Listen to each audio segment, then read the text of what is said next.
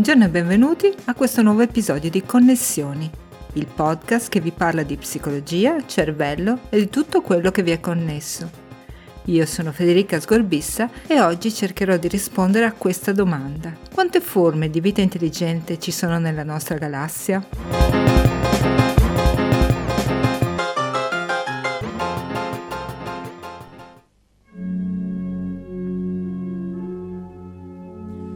I lavori della spedizione, durati diciotto mesi, erano andati bene, a parte un malaugurato incidente causato da un malfunzionamento degli apparecchi.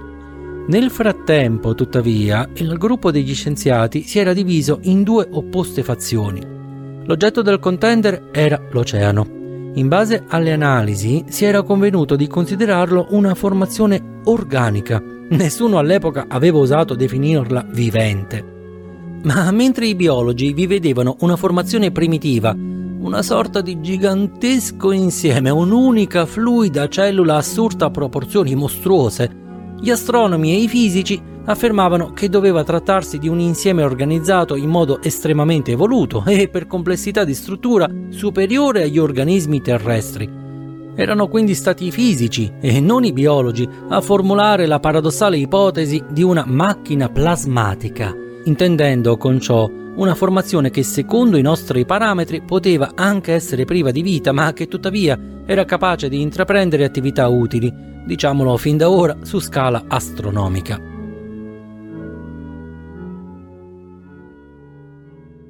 Solaris è il celebre romanzo pubblicato da Stanislaw Lem nel millenovecentosessantuno. Chi non ha letto il libro forse avrà visto l'altrettanto celebre film di Andrei Tarkovsky del millenovecentosettantadue o il remake americano del duemiladue di Steven Soderbergh con un improbabile George Clooney. Il libro racconta una vicenda fantascientifica densa di tensione, ma è anche una profonda riflessione sulla natura di una mente aliena.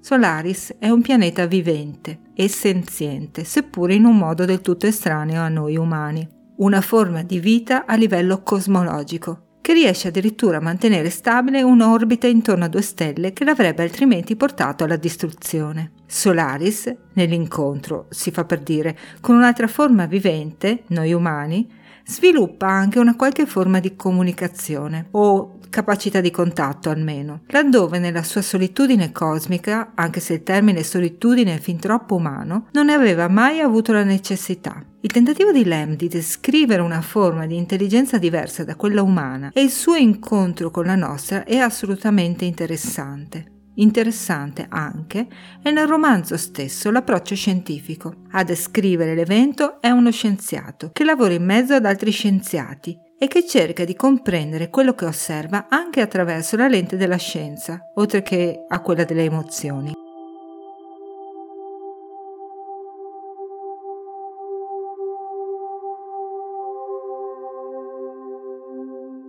Ma nella realtà saremmo davvero in grado di riconoscere un'intelligenza se questa fosse davvero completamente diversa dalla nostra? Oppure il concetto di intelligenza da noi stessi definito sulla base delle nostre stesse capacità deve per forza assomigliarci in quanto dimensione umana? Se così fosse, possiamo sperare di trovare un'intelligenza al di fuori del nostro pianeta? Queste sono tutte domande che gli scienziati che cercano le tracce di intelligenza extraterrestre si pongono.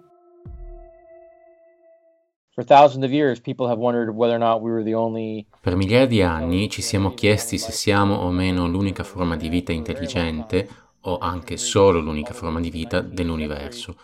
Dalla Grecia antica e fino al diciannovesimo secolo le persone hanno dato per scontato che la vita fosse piuttosto comune nell'universo.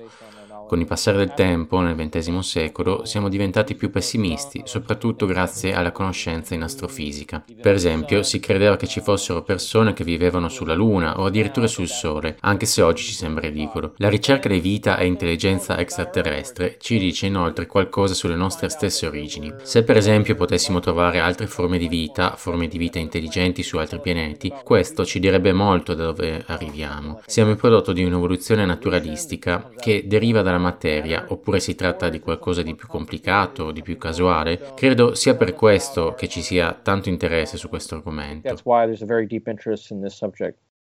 Christopher Conselice è un astrofisico di origine americana che lavora attualmente all'Università di Nottingham, nel Regno Unito. Oltre ad essere relativamente giovane, ma già piuttosto quotato, con molti riconoscimenti per il suo lavoro nella formazione ed evoluzione delle galassie, oltre a dedicarsi anche alla divulgazione, ha appena pubblicato sull'Astrophysical Journal un articolo in cui, insieme al collega Tom Westby, viene descritto un modo per calcolare il numero di civiltà intelligenti nella nostra galassia, sul quale vi prometto torneremo dopo.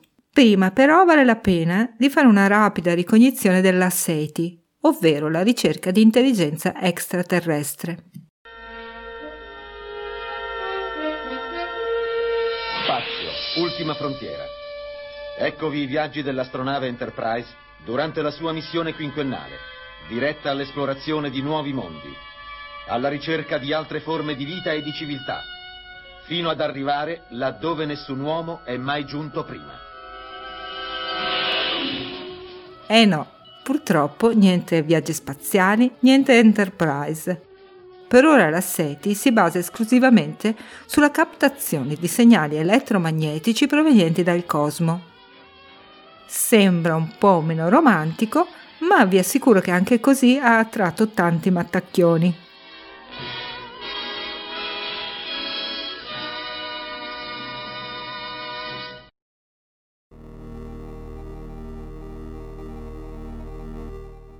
Uno di questi è stato, per esempio, Nikola Tesla, l'inventore di origine serba che contribuì alla messa a punto della corrente alternata. Tesla, che era un personaggio alquanto stravagante, già alla fine dell'Ottocento era sicuro di potersi mettere in contatto con i marziani attraverso dei segnali elettromagnetici, ma anche Marconi e Kelvin pensavano qualcosa di simile. Tesla comunque si convinse di aver davvero captato uno di questi segnali marziani. Fino alla metà del Novecento vi furono poi diversi di questi tentativi, anche se bisogna aspettare il millenovecentosessanta per il primo vero progetto SETI inteso in maniera moderna, chiamato Progetto Ozma. Ozma è la regina di Oz, fra i protagonisti dei famosi racconti di Frank Baum. In questo caso, con un radiotelescopio, fu esaminata l'emissione elettromagnetica delle stelle Tau Ceti ed Epsilon Eridani. Manco a dirlo, non si trovò nulla.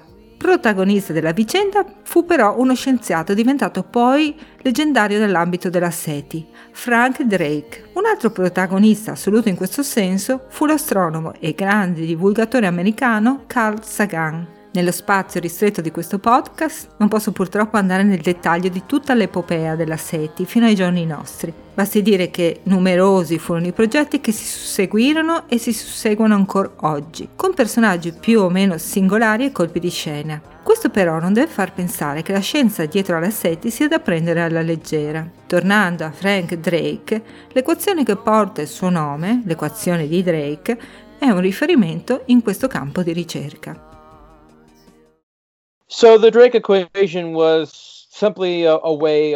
L'equazione di Drake è stata semplicemente un modo per farsi un'idea su quali sono i criteri necessari perché si crei una forma di vita intelligente su un altro pianeta. Nell'equazione troviamo termini come quale frazione di pianeti ospita la vita, quale frazione di questi ha vita intelligente e di questi quanti hanno vita intelligente in grado di comunicare. Le limitazioni delle equazioni di Drake sono proprio queste. Non conosciamo questi parametri e non li conosceremo fino a che non troveremo davvero la vita su altri pianeti.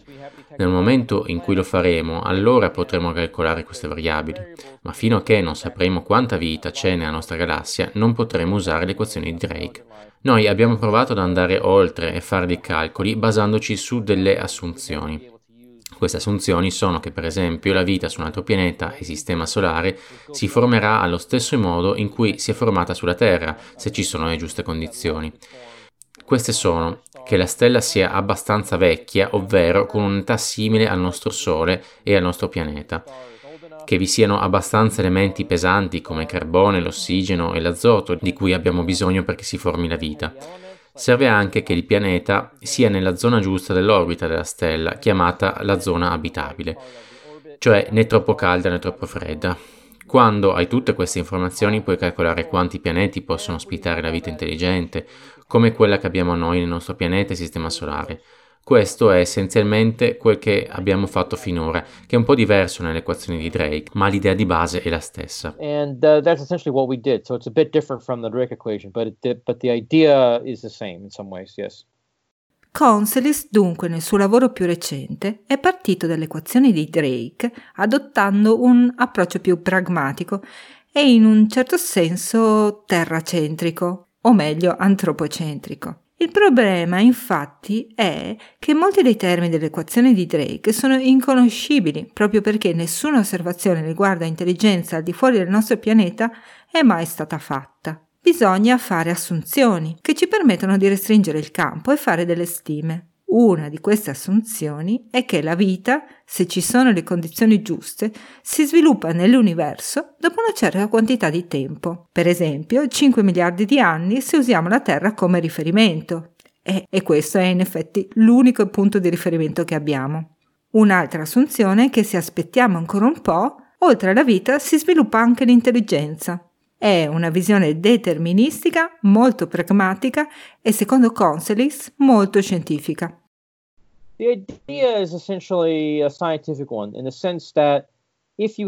Questa idea ha una base scientifica. Se hai le condizioni giuste, per esempio la quantità corretta di gas con la giusta temperatura e densità, allora si formerà una stella, oppure un pianeta, oppure una galassia, a seconda di quanto grande era la nuvola gassosa iniziale. Allo stesso modo, se metti certi elementi insieme, questi formano una molecola. Quindi la nostra assunzione è che se hai le condizioni giuste, se hai un pianeta come la Terra che ha avuto miliardi di anni per sopravvivere intorno a una stella senza grandi incidenti e hai la quantità giusta di elementi, allora dopo quei cinque miliardi di anni, che sono un tempo lunghissimo, si formerà la vita intelligente. Questa è la nostra assunzione. Intelligent life. So that's the assumption that we're that we're making. Conselice spiega di aver applicato l'idea di evoluzione naturale a livello cosmico. Il suo approccio così deterministico, infatti, implica un certo grado di convergenza evolutiva in tutto l'universo. Se è vita e se le condizioni sono simili alle nostre, otterremo forme di vita non identiche, ma simili. If you have a planet which Se c'è un pianeta con la temperatura adeguata e c'è abbastanza presenza degli elementi chimici appropriati, cosa che oggi sappiamo perché vi è un certo numero di osservazioni scientifiche, sappiamo quanti pianeti orbitano intorno a una certa stella. Abbiamo dati statistici su questo. Allora l'idea è che si formerà la vita non esattamente uguale a quella sulla Terra, ma in un modo molto simile.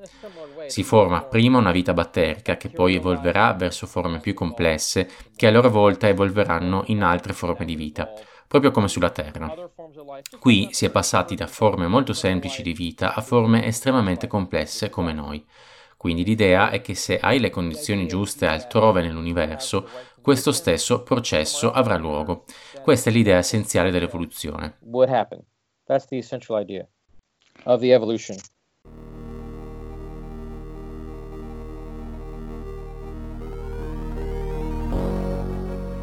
Si può essere o meno d'accordo con Conselice in questo approccio così meccanicistico. Pensiamo per esempio che ci sono stati momenti in cui la vita sulla Terra è stata quasi spazzata via per poi ritornare. Se i dinosauri non si fossero estinti a seguito del fortuito un po' casuale impatto dell'asteroide, probabilmente non ci sarebbe stato spazio per l'evoluzione dei mammiferi e noi non saremmo qui con degli immensi padelloni a ricevere e lanciare segnali nello spazio, o almeno ci avremmo messo più tempo, chissà. Quello di Conselice tuttavia è un approccio che comunque spinge a riflessioni interessanti. Per esempio, la vita e poi l'intelligenza sono semplicemente un altro stadio dell'evoluzione cosmica, come il Big Bang e poi la nascita delle galassie, delle stelle e dei pianeti. E se così fosse, lo studio della vita non sarebbe che una branca dello studio dell'universo? E dunque, l'intelligenza è una proprietà della materia? A me a questo punto gira un po' la testa, ma spero che il senso sia chiaro. We've had intelligent life on on Earth now for, you know, hundreds of thousands of years. Abbiamo avuto vita intelligente sulla Terra per centinaia di migliaia di anni, cioè da quando si sono evoluti gli esseri umani. Ma fino a un centinaio di anni fa non abbiamo avuto vita intelligente in grado di comunicare all'esterno. Quello che prendiamo in esame nel nostro lavoro è questo tipo di intelligenza che ha avuto bisogno di quattro miliardi e mezzo di anni per formarsi sulla Terra. E questa è una delle assunzioni che facciamo. Un altro nodo cruciale del nostro lavoro è che, anche se dovessimo trovare che non esiste vita in nessun altro posto della galassia, e un giorno potremo saperlo, potremo analizzare ogni stella e processo accorgendoci che non c'è nulla, questo potrebbe dirci due cose alternative. Per esempio, che l'aspettativa di vita delle varie civiltà non è molto lunga, perché la nostra assunzione è basata su quanto a lungo una civiltà capace di comunicare con mezzi tecnologici può esistere, e per ora per noi sono cento anni. Se è più lunga di così, allora possiamo aspettarci di individuare un numero maggiore di civiltà. Se invece questa aspettativa è uguale alla nostra, allora ci aspettiamo di trovarne circa trentasei. Se però ne troviamo zero, a parte la nostra, potrebbe anche voler dire che i processi che portano alla vita sono davvero unici. Insomma, che si tratta di qualcosa davvero casuale e che siamo estremamente speciali. E anche che tutto ciò è al di fuori del campo dei processi scientifici, che si tratta di un processo casuale. Questo sarebbe uno dei primi esempi di processi casuali di cui abbiamo conoscenza nell'universo. Questo avrebbe implicazioni profonde per la comprensione delle nostre stesse origini sulla Terra.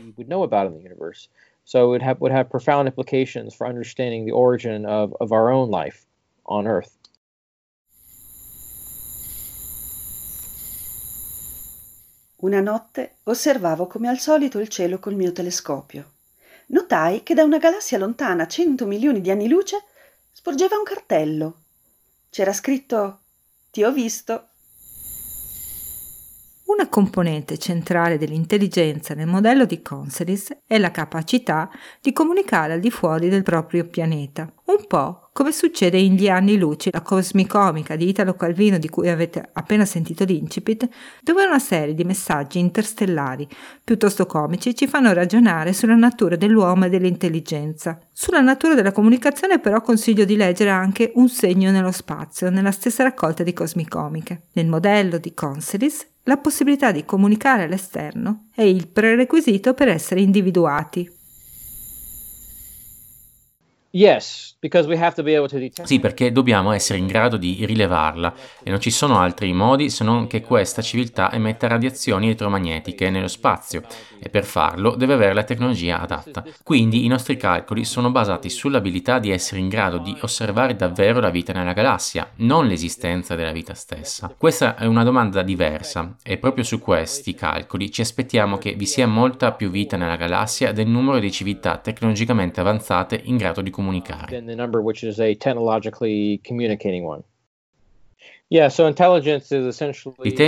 è essenzialmente l'abilità di creare tecnologia che possa essere rilevata da altre civilizzazioni. Ho fatto l'esempio delle radiazioni elettromagnetiche, ma si potrebbe anche pensare alle luci emesse su un pianeta. Se troviamo un modo di rilevarle, come noi abbiamo città illuminate, oppure i radar degli aeroplani o aeroporti, emissioni televisive o radiofoniche, satelliti, queste cose qui. Quando parlo di civiltà tecnologica è quando questa produce queste cose qui.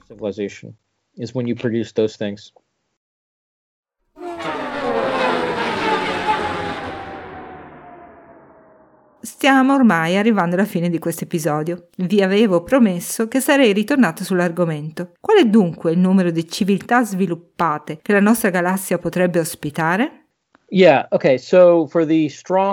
Con il criterio più stringente, che dice essenzialmente che la vita si deve formare in un miliardo di anni, fra quattro miliardi e mezzo di anni e cinque e mezzo di età del pianeta. Le civiltà che abbiamo calcolato sono circa trentasei, ma l'errore va da circa due a duecento. Questo è il range tipico.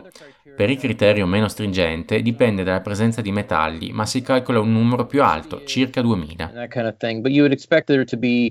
Slightly more, a couple thousand or so. Avete sentito bene, trentasei. Alla fine la guida galattica per autostoppisti non c'era andata poi così lontana. La risposta alla domanda fondamentale sulla vita, l'universo e tutto quanto è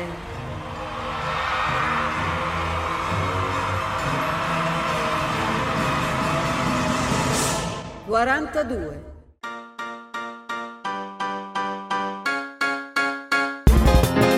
Anche per questa settimana è tutto. Vi rinnovo l'appuntamento con il prossimo episodio di Connessioni e con Neurocose, il magazine delle notizie del mondo della ricerca sul cervello.